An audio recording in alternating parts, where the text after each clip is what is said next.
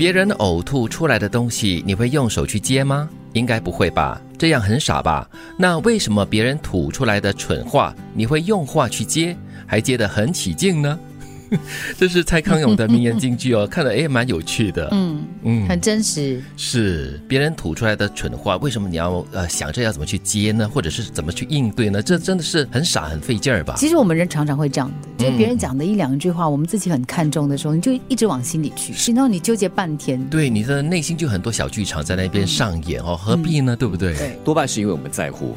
他所说的也多半有一定的真实性在那里啊，所以你会觉得很受伤。只是说你要把它看作是一种提醒，然后从中改进，让自己更好，还是让这些所谓的蠢话继续在你的伤口上撒盐？当然，你说的这些话呢，可能就是你在乎的人，或者他说出的一些东西，可能真的是有实际的一些见证，说哎，你是有这方面的毛病或者是问题，对你才需要花时间去思考这个问题喽。如果是一些。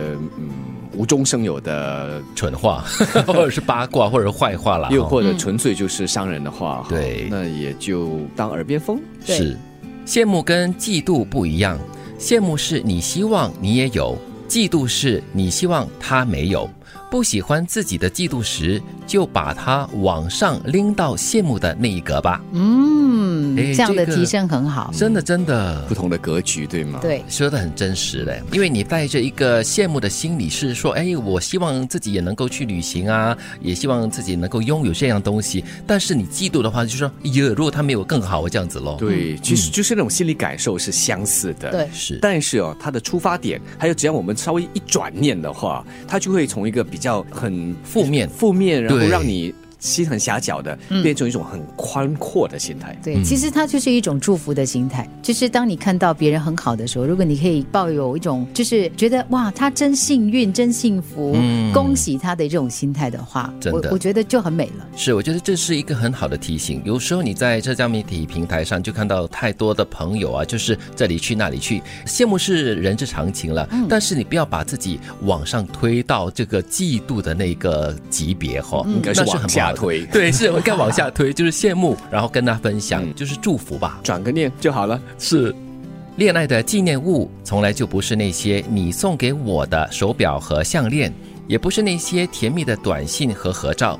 恋爱最珍贵的纪念物是你留在我身上的，如同河川留给地图的那些你对我造成的改变。嗯，就是一起成长了，那个才有价值。还有就是成长的痕迹在身上，在你的脑海里，在你的生活中。对，而且你留给对方的是美好的，是快乐的，是这是比较好的，不要是那种伤痕啦。那种痕迹呢，当然是越少越好啦。我觉得啦，这个的对恋爱的一种诠释哈，是非常的精准的，而且是往心里面去的。嗯，把美好的留在心里面，把美好的留下来作为纪念。嗯，呃，日后哪一天再拿回来看的话，也是充满很多很多的回忆。对，有一些人呢，可能就是在恋爱已经过去了过后呢，就是会收集一些所谓的手表啦、项链啦，或者是信件之类的，嗯，有看得到的东西，但是。他们往往就是没有去看他们内在里面已经是在深化的东西了。会有一些人可能就觉得说，哎，我很爱你啊，我给你这个，我给你那个，我什么都有给你，但这些都是表面的物质的。对，所以我觉得往心里面去的那个深一层的东西才是更珍贵的。别人呕吐出来的东西，你会用手去接吗？应该不会吧，这样很傻吧？那为什么别人吐出来的蠢话，你会用话去接，还接得很起劲？羡慕跟嫉妒不一样。羡慕是你希望你也有，嫉妒是你希望他没有。不喜欢自己的嫉妒时，就把它往上拎到羡慕的那一个吧。